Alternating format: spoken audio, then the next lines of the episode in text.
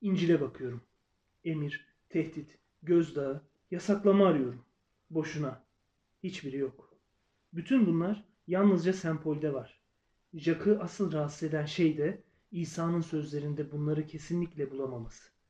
Onunki gibi ruhlar etraflarında onlara yol gösteren birinin, engellerin ve demir parmaklıkların olmadığını hissettiklerinde kendilerini kaybolmuş hissederler. Vazgeçtikleri özgürlüğü başkalarında gördüklerinde bundan rahatsız olurlar. Aşkla ve iyilikle kolayca alabilecekleri şeyleri baskı ve zorlamayla elde etmeyi tercih ederler. Ama babacım, ben de ruhların huzurlu olmasını istiyorum. Hayır dostum. Sen onların itaat etmesini istiyorsun. Huzur itaattedir baba. Son sözü onun söylemesine izin veriyorum. Çünkü sonuca ulaşmayacak tartışmalardan hiç hoşlanmıyorum. Biliyorum ki huzuru onu yalnızca huzur sonucunda hissedebileceğimiz duygularla elde etmeye çalışarak tehlikeye atmış oluruz. Seven bir ruh gönüllü olarak itaat etmekten mutluluk duyar. Ancak hiçbir şey huzuru aşksız bir itaat kadar gölgeleyemez.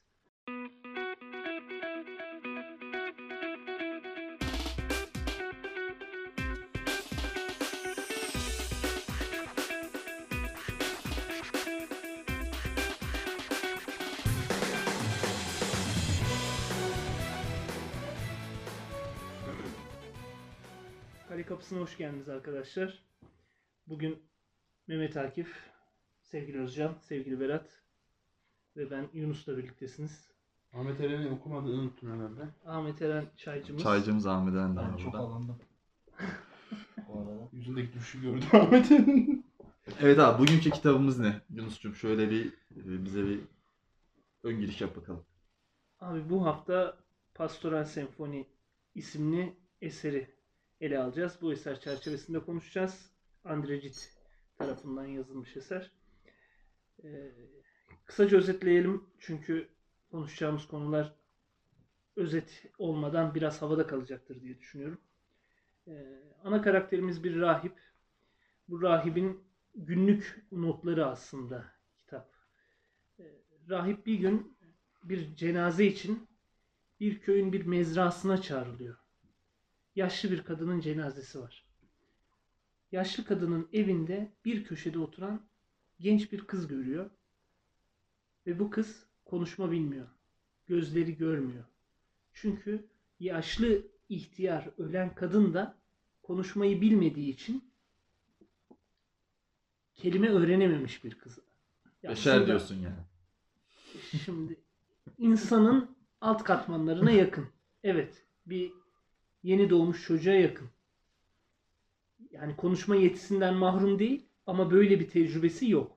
İletişimden de mahrum herhalde.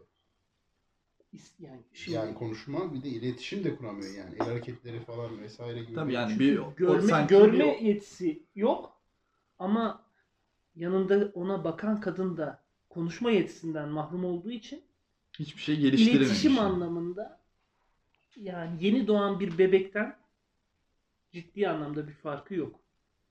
İnsan olma sürecinde her ne kadar ergenliğine gelmiş olsa da ciddi bir mesafe kat edememiş.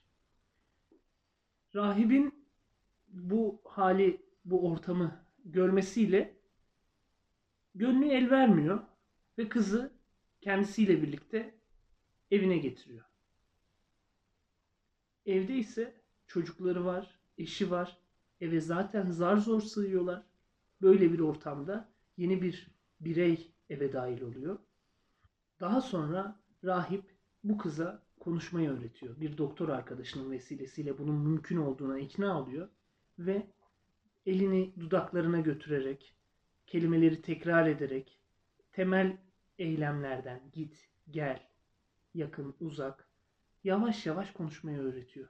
Ve kız buna ilk tepkiyi verdiğinde dünyalar onun oluyor. Anladığını ilk hissettirdiğinde. Ya bu çok zorlu bir süreci sabırla sonuna kadar yürütüyor. Daha sonra kız konuşabiliyor. Herkes gibi iletişime geçebilecek hale geliyor. Ve dünyayı da öğrenmek istiyor bu şekilde. Rahiple beraber sürekli bir öğrenme sürecine giriyor. Tabii ki yani. Çünkü öğrenmeye aç. Kendi çocuklarıyla kıyaslıyor bazen hatta bu kör kızı. ismi Gertrude kızın. Ya diyor ki ben kendi çocuklarıma bir şey söylüyorum, bir şey öğretmeye çalışıyorum. Ya 30 günde anca anlıyorlar. Dikkatlerini toplayamıyorlar. Ama bu kız o kadar öğrenmeye aç ki algıları o kadar açık ki ne söylesem Ne anlıyor. versem alıyor abi. Aynen öyle. Bir yerden sonra dünyayı yani cisimleri, eylemleri tanıttıktan sonra kendi seviyesine hani insani anlamda getirdikten sonra dini bir vazifesi olduğu için iyiliği, güzelliği dini yavaş yavaş tanıtmaya başlıyor. Burada evdeki dinamikler değişiyor. Yani dini yaratırken, dini öğretirken aslında kendi zihnindeki bir insanı yaratıyor. Çünkü ne demiştik? Bu kız insanın en alt katmanlarının insan hani olgusunun en alt katmanlarında. Bu tekamül sürecini rahip şekillendiriyor. Adeta bir cüzi bir yaratmadan söz ediyoruz burada. Dolayısıyla rahip kıza karşı aşk diyebileceğimiz bir duygu beslemeye başlıyor. Burada eşiyle arasında kavga çıkmasa da gerilim had safhaya çıkıyor. Eşi açık açık bunu söylemiyor, ima ediyor ama rahip anlamıyor. Böyle bir şeyi kendi içerisinde kabul edemiyor çünkü aralarında ciddi bir yaş farkı var. Oğlu keza rahibin de mensup olduğu protestanlık mezhebin, mezhebini yavaş yavaş çıkmaya başlayarak Katolikliğe geçiyor. Dolayısıyla bu çelişkiler artarken evde bir karmaşa nasıl diyelim Bir çatışma ortamı oluşuyor ama dışarıdan değil de biraz daha içeriden hani içeriden duygusal olarak oluşuyor. böyle hani birbirlerine karşı iletişim olarak zaten çok iyi değildi eşiyle olan ilişkisi. Bu kız girdiği zaman kızı daha fazla vakit ayırıp bir de tabii ki kitaptan da anlaşılıyor zaten eşinin e, rahibin kızla olan münasebetini anlıyor eşi ve hani bunu fark ettikçe de rahiple olan ilişkisi daha da kötü seviyelere düşüyor. Böyle bir durum var. Hani sonunda direkt söylemeyelim şimdi kitabı da hiç okumayanlar vardır belki. Ee, girişte de okuduk. Bir itaat kavramı üzerinden Evet. aslında oğluyla papazın e, yaşadığı çatışmanın itaat kavramı çerçevesinde nasıl geliştiğini anlıyoruz. Evet. Huzur itaattedir teziyle oğlunun Katolik mezhebine tamamen katı kurallar çerçevesinde bir huzur arayışıyla rahibin daha sevgi odaklı, daha kucaklayıcı bir anlayışı var. Ne dersin Akif? Ben İtaat kavramı üzerine. Aslında şunu e, şu tarafa girsek ondan sonra itaat üzerinden biraz daha konuşsak daha iyi olabilir. En azından e, dinleyiciler için de biraz daha kitaptan ipuçları vermiş oluruz. Mesela e, ben şeyi merak ediyorum düşüncelerinizi. Bu e, rahip işte kızla öğrenme sürecine başladıktan sonra ki yani hepimiz herhalde de hemfikiriz o kızı e, alıp işte eve getirip e, böyle bir işe girişmesi tamamen hani insani ve işte rahipliğin verdiği sorumluluk altında gerçekleşiyor ama yani bir ince bir çizgi var yani o e, insani olarak beslediği sevgi ya da işte sorumluluğun verdiği sevgi bir yerde aşka dönüşüyor. Yani bir cinsi muha- muhabbete dönüşüyor ve onun üzerinden ilerliyor ve işleri karıştırıyor. Yani o çizgi nerede bozuldu, nerede kırıldı acaba? Böyle Ben burada e, söz almak istiyorum. Şimdi söz senindir sen abi verdim. Aşk vurgusu yaptın. Sen de aşka döndüğünü söyledin. E, şimdi burada neden aşka döndüğünü aslında ben size sormak için aslında biraz sözünüzü kesiyorum. Yani size göre aşk nedir gibi böyle çok uzun bir soru sormayacağım ama e, neden bu ilişkinin aşka evrildiğini düşünüyorsunuz?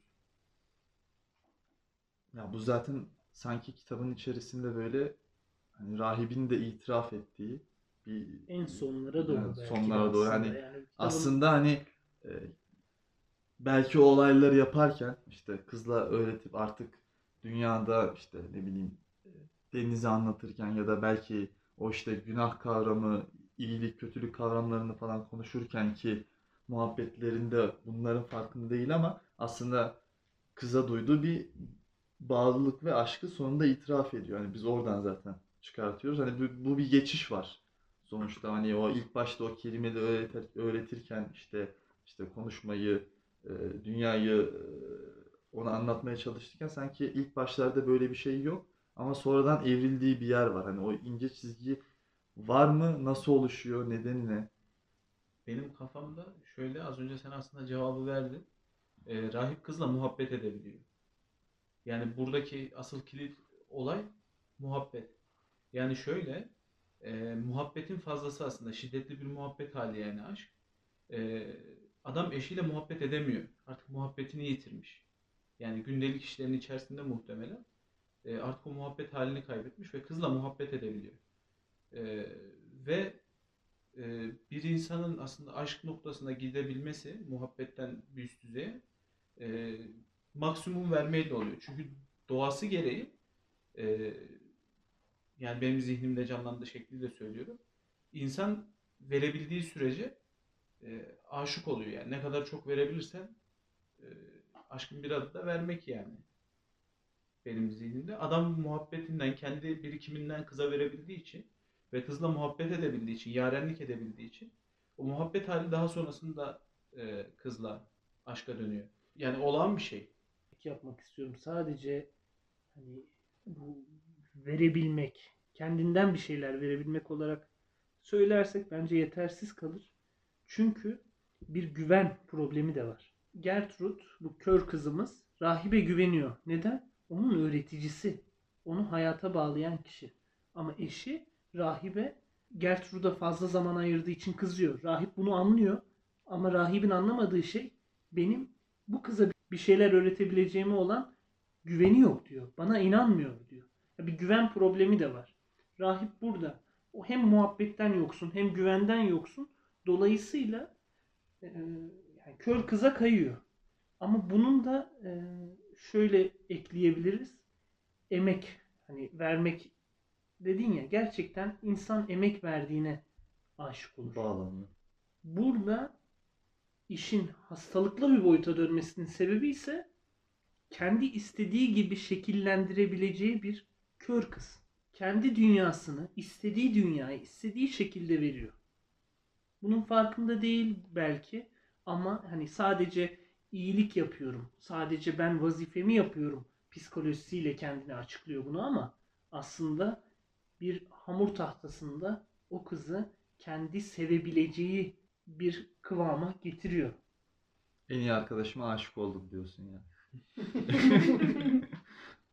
Abi de şey de güzel. Yani Sims oynuyorsun ya işte istediğin özellikleri ekliyor ne bileyim hani böyle belki fiziksele müdahale edemiyor elinde çok değil de hani bir de yani kitabın içerisinde de çok şey var ya özellikle oğluyla olan muhabbetin işte bir Katolik Protestan kafa yapısının farklılığı var.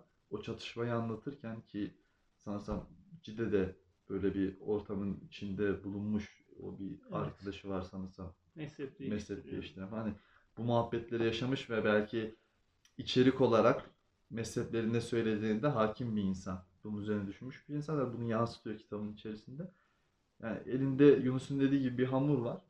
İstediğin gibi şekillendirebiliyor. Şimdi açık konuşalım. Kim istemez abi böyle kafana göre uygun bir tane işte Ben isterim eş, abi. eş, eş yaratacaksın abi. Mükemmel anlaşıyorsun. Sen ne dersen de ona inanıyor yani. Sen sonuçta onun öğretmenisin. Tamam mı? Yani ne, ne dersen alıyor. Acayip motive. Acayip muhabbet edebiliyorsun ve bütün vaktini de onunla geçiriyorsun yani. Bir de Shakespeare'in aşk tanımına da uyuyor bu. Shakespeare diyor ki beğendiğiniz bedenlere hayalinizdeki ruhları koyup aşk diyorsunuz diyor. Yani e, bu beğendiği bir bedene mi koydu bilmiyorum ama hayalindeki bir ruhu yerleştirdi yani bu kızın Bir, bir aynen. yani. Bedeni Tamam, bilmiyoruz ama yani hayalindeki Daha sonra bedeni diye. beğenmeye başlıyor olabilir yani. Aşamalar tersten hareket ediyor. Büyük ihtimal önemli de olmuyordur yani. Yani. İstediği yere çekebildiği bir kafa var sonuçta yani. Ama kaçırdığı bir şey var. O hani e, Jack'le olan kızında onlardan ayrı bir iletişim var. Paralel yapılanma Paralel var. yapılanma. Farklı bir muhabbet de gerçekleşiyor. Orada aslında öğrenmesini istemediği şeyleri de kız Tam bir paralel yapılanma öğreniyor gerçekten yani. yani. Karşılıklı Öğrenmesini istemediği şeylerden kastın Mesela- aslında İncil harici e, havarilerin kitapları. Evet yani o özellikle o Okuduğumuz metine. Sen Günahlar. Sen Sen Paul'un işte hani o e, yazdığı artık hani Hristiyanlar İncil mi diyor bilmiyorum ama hani onun başından geçenler ve onun yazdığı şeylerde böyle işte daha çok günah, ölüm, tehdit, korku başlıklarında insanlara anlatılan şeyler var sanırım. Kitaptan anladığım. İtaat peki itaatin temelinde bu tehdit, bu korku mu yatıyor Ya, Akif? Şöyle, e, hani itaatle alakalı şunları anlatabilirim. Bunları Erik Fromm amcamızdan e, okudum size aktarmış olayım. Yani Erik Fromm şunu söylüyor. Diyor ki tarih boyunca diyor insanlık işte azınlığın çoğunluğa hükmetmesiyle yönetildi diyor. Ve hayatın güzellikleri hep bu azınlığın elinde oldu ve kırıntıları çoğunlukla paylaşıldı. Ve azınlık bu hayatın güzelliklerini elinde tutmak için o çoğunluğu kendisine itaat ettirmek zorunda kaldı hep. Bu böyle olacaktı. Çünkü hani hayatın güzellikleri belli bir e, limite sahip. Yani aslında ekonomi gibi de iktisat olarak da düşünebiliriz. Yani belli bir e, elimizde limitli e, obje var. Bunu paylaştıracaksın insanlara. Azınlık her zaman daha fazla elde etmek için e, az kişi paylaşmaya çalışıyorlar. Ve bunu tutabilmek için işte e, itaat kavramını kullanıyor, ihtiyaç duyuyor. Bunu korkuyla yapıyor. İşte yeri geldiği zaman başka enstrümanlar kullanıyor. Bir yani aslında ortada bir medya var yani hani onların manipüle etmesi gereken. Burada itaat kavramını işte zorbalıkla, baskıyla kullanmaya çalışanlar uzun vadeli gitmeyeceğini söylüyor. O yüzden hani bunu başka enstrümanları kullanarak halkları itaat etmeye, kendilerine bağlamaya zorluyorlar. Buradan şöyle bir tanıma geçiyor. Diyor ki dünyada diyor işte peygamberler ve rahipler vardır diyor. Çünkü bunda şuradan getiriyor. Diyor ki e, insanları düşüncelerle, fikirlerle motive edip harekete geçiremezsiniz diyor. Ama siz eğer o fikirleri ve düşüncelerinizi yaşıyorsanız, yani örnek oluyorsanız insanlar bu, sizden etkilenip bu öğretileri kendilerinde inanıp yaşayabiliyorlar diyor. Bu tip insanları da zaten peygamber diyor Erik Fromm. Ama bizim düşündüğümüz gibi sadece dini lider olarak kullanmıyor. Bunu çok geniş kavramda kullanıyor. Yani bir peygamber ve rahip tanımlaması bir politika üzerinde de oluyor, bir felsefede de oluyor mesela. Öncü diye yani Evet, önder, diyebiliriz. öncü diyebiliriz yani bu koyucu, insanlara. ahlak getirici. Evet, rahipler de bunun tam tersi aslında bu öncülerin, önderlerin yaşadığı ve kitleleri ikna ettiği, inandırdığı, özümsettiği fikirleri formülize edip bunları insanlara anlatan hatta çoğunluğunun da aslında bu fikirleri özümseyip kendilerinin uygulamadığını sadece o insanları bir arada tutup onları kendisine itaat ettirmek için kullandığını e, söylüyor. Yine çok didaktik moda bağladın. Bir formülizeden ne kastediyorsun onu bir açsana. Ya mesela sen işte bir alçak gönüllülükten bahsediyorsun tamam mı? İşte bir sevgiden bahsediyorsun. Adalet. Bu, bu kavramları birleştiriyorsun. Belli bir metot koyuyorsun ortaya tamam mı? Hani bu e, peygamberler bunu yaşıyor. Adaleti, sevgi ve alçak gönüllülük kavramları altında birleştiriyorsa hayatında da bunu böyle yaşamaya devam ediyor. Bir iktidar arzusu duymuyor mesela. Bir insanı itaat ettirmek arzusu duymuyor. O sadece işte hakkın yolu hani doğrunun yolu belki o basamakların en üstünde mücadele eden bir insan oluyor. Ama rahip bunu belki para, belki prestij, belki işte mükemmelliyet için kurduğu yani amacı neyse onun için kullanıyor. Daha alt basamaklarda kullanıyor mesela. Yani rahiplerde samimiyet yoktur diyoruz yani. Yani bildiğimiz rahip tanımında değil, bizim yaptığımız rahip tanımında öyle. Şimdi bunu kitaba vuralım. Ben mesela e, Erik Fromm'un burada kurduğu şeyi rahipte gözlemliyorum. Hani e, şimdi rahipte ne var? E, Abi senin anlattığından benim aklıma bir örnek geldi. sen evet çok o önemli bir açmak ben de isteyeceğim. onu ben de şimdi zaten anlatmaya çalışsam anlatamayacaktım biliyor musun? Ee, Ya kitapta şimdi rahip kızı ilk getirdiğinde İncil'e referans yaparak ailesine diyor ki kaybolan kuzuyu getirdim. Böyle bir ne diyelim kıssa varmış Kıssa var, İncil'de. evet. 100 tane kuzunuz olsa içinden biri kaybolsa 99'unu bırakıp birini almaya gidersiniz. Bu kıssadan referans yaparak kızı ailesine kabul ettiriyor. Ama ilerleyen sayfalarda yine böyle ev içerisinde bir durum olduğunda diyor ki kendi kendine ben diyor asla diyor dini vazifemi rahip olarak kimliğimi evde ailemi ikna etme konusunda kullanmam. Bunu ahlaki de bulmam diyor. Ama olayların başlangıcında bu cümlesiyle çelişiyor. Evet. Yani bir tatbik değil, tatbik değil, öğüt veren, ona göre evde bir iktidar sahibi, Vaiz. söz sahibi, ha, vaizliği Vaiz üstlenmeye çalışıyor. Yani dolayısıyla rahip hani meslek olarak rahip senin dediğin rahip tanımına uyuyor. Yani o sınıfa giriyor benim anladığım kadarıyla senin Evet. anlattığında. Hem öyle hem de şey dedik ya hani kız bir hamur ve o hamuru şekillendiren bir insan. Aslında hani kıza yapmaya çalıştığı şey de kendisine itaat edebilecek, tamam, kendisiyle beraber aynı şeyi düşünebilecek bir insan yaratıyor orada. Bir de itiraz mekanizması gelişmiyor kızda. Yani mesela hani yaptığı Çünkü- şey aslında kendisi de Aynen. biliyor günah olduğunu tamam mı? Hani bunu sonradan itiraf ediyor. Yanlış bir şey yaptığını belki hani tam demiyor da hani biz öyle demiş gibi düşünelim. Bunu mesela kıza şey yapmıyor. Hani öğretmiyor ya da anlatmıyor. Kız başka yollardan bunu öğrenmiş oluyor sonra bu diyalog kendi aralarında Hatta şöyle bir pasaj vardı. Neden bana günah öğretmediniz? Bundan sonra benden bir şey saklamayın rahip efendi diyor, papaz efendi diyor. Tamam sana söz veriyorum bundan sonra saklamayacağım dedikten sonra kızın ilk sorusu aslında yaşadıkları o içinde bulundukları ortak oldukları günah. Ben güzel miyim? Yani çok vurucu bir sahneydi. Evet. Aklıma orası geldi böyle ilginç bir araya girme oldu ama Özcan sen de bir parantez açacaktın.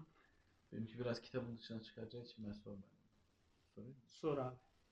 Ya dedin ki şimdi peygamberlerde bir iktidar hırsı yok dedin ama e şimdi yani peygamberde iktidar hırsı olması zaten mantıksız olmaz mıydı? Ya peygambersin zaten topluma lider olarak sen gelmişsin.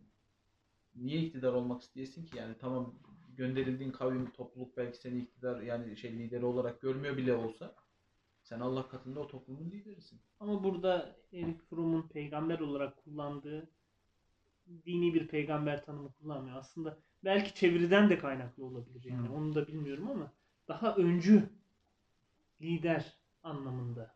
Evet yani hani ya aslında şey örneği o hani konuştuk da daha önce Amos peygamber örneği vardı ya şeyde e, kitabın içinde size söyledim.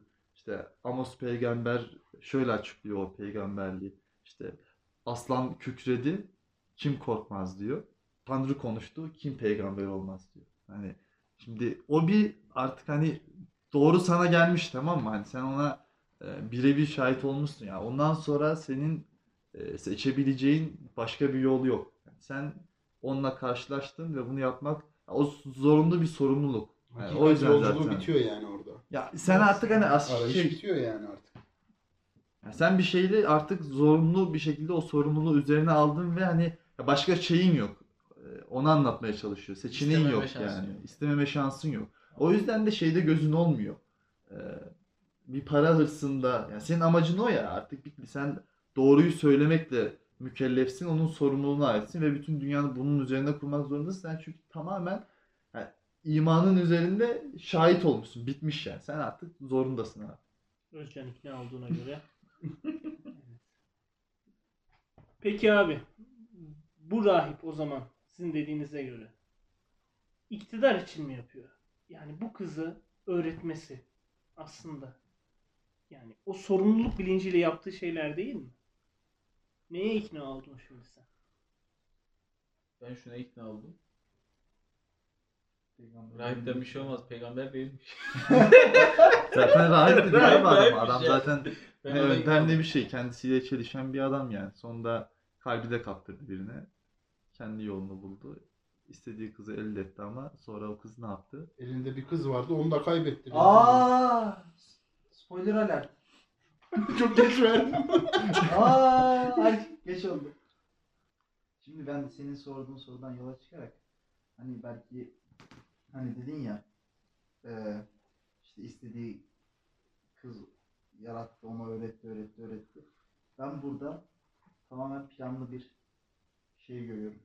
Başta değil sorunun cevabı hani başta belki o e, iyilik yapmak, bir şey öğretmek, işte o kutsal vazifeyi yerine getirmek amacıyla yapmış olabilir. Ama ileriki durumlarda bu niyetinden caydığını görebiliyoruz.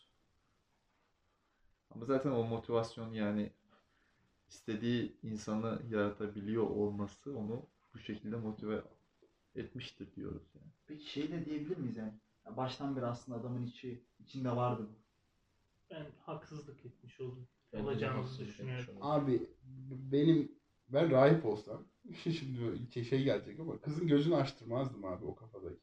Sen kötü bir insansın. Yani bir insanın gözü açılmasın derler ya yani dışarıya. Yani kızın gözü dışarıya açıldıktan sonra o rahibin Yobazlık şansı. kustu şu an. Yobazlık. Rahip çirkinmiş. Yok abi ya, ada- hayır, adamın yerine koyuyorum. Bu kadar kötü niyetli olsa yani bu adam. Yani kızın gözünü açtırmaz abi. Memnun çünkü yani. Hakikaten. Ne veriyorsa onu alıyor kız yani.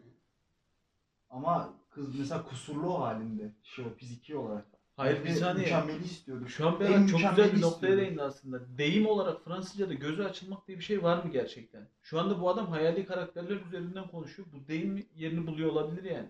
Her anlamda.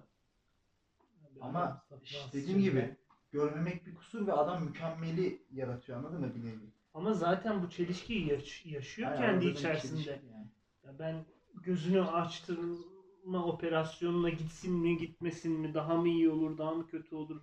Aslında dünya onun için daha güzel bir yer zihninde. Ya bu çelişkiyi zaten yaşıyor. Senin papaz olmana gerek yok yani adam. Ha, hali hazırda hallediyor. Adam gayet yerinde bir papaz diyorsun. Tam da tanımadığımız gibi bir adam. Peki bu kızın gözü açılıyor vesaire ama bu kız körken günahı yok mu? Evet Özcan. Şimdi İncil'de buyuruluyor ki İncil'de geçiyordu sanırım. Kör olsaydınız göz günahınız olmazdı. Kitapta da zaten bundan bahsediliyor. Ee, yani şimdi fiziki bir körlük günaha engel değildir nihayetinde. Ee, ama burada adam bahsettiği şey bir manevi körlükse e, yani algın yoksa sen onun bilincinde değilsen göremiyorsan o anlamda körsen kör bırakılmışsan ben e, sorumluluğun olmayabileceğini düşünüyorum. Şöyle ki Kur'an-ı Kerim'de de hani Allah uyarıcı göndermediğimiz toplumları azap etmeyiz buyuruyor. E, yani uyarıcının gönderilmediği topluluk da kördür nihayetinde. Yani gözü açılmamış bir toplumun sorumluluğu tutulmayacağını biliyoruz. Bu kız bu saflıkta kaldı mı? Kalmadı. İlk insanla iletişime geçtiği andan aslında o manevi körlükten kurtuldu. aslında Yani orada bir metafor var bence. Günahı öğrendiği anda olabilir. Evet yani zaten o zamana kadar sadece rahibin verdiğiyle beslenmiş olduğu için Yani bir manevi kör sayılabilir. Yani. Tabii. Ama bu kız körken günah işlemiş midir? Günah bildikten sonra Ama şey var yani e, yaptığın bir de şey hani günah tanımını da biraz daha irdelemek lazım. E, eşinin ağlamalarını o tartışmadan sonra kendisi için tartışıldıktan sonra bir ağlama olayı vuku buluyordu. E, orada eşinin ağladığını bildiği için de bir vicdan huzursuzluğu da var. İşte o huzursuzluk ilk aslında günah şeyine oturtuyor olabilir kendi zihninde. Evet, kalbe huzursuzluk veren şey günahtır tanımı var Evet. Hazreti Ali'nin. Ee, Aynen öyle. Gerçekten uyuyor buraya yani. ama Çok ağır. Ama şey de var ya bu spoiler vermek zorundayız artık. Kızın gözleri açıldıktan sonra ilk ne diyor Yunus? Bu hani evde bir yemek oluyor. Gözlerim Efendim. gördüğüm ilk şey işlediğimiz günah oldu. Evet e, bunu işte hani o kadını gördükten sonra yapıyor yani. Onun yüzündeki acıyı. Acı. Ya içim parçalanıyor şimdi bile derken. Tabii ilk başta kadına, eşine uyuz oluyorsun falan böyle tamam Yok mı? Böyle abi, şey yani- yapıyorsun.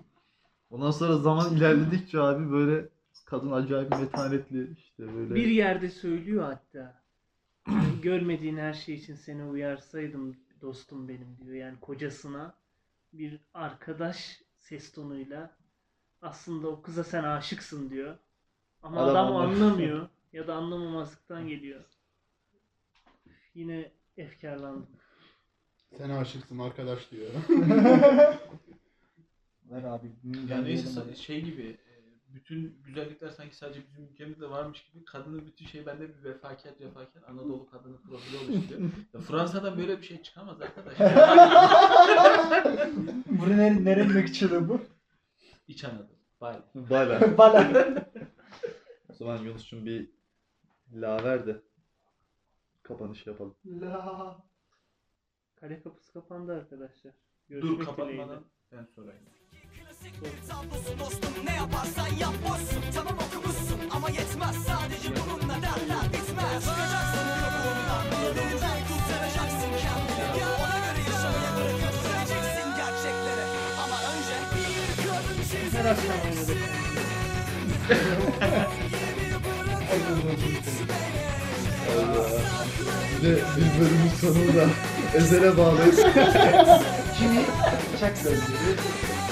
Şimdi başka bir şey ya. Bak işte. Biliyorsun. Aa,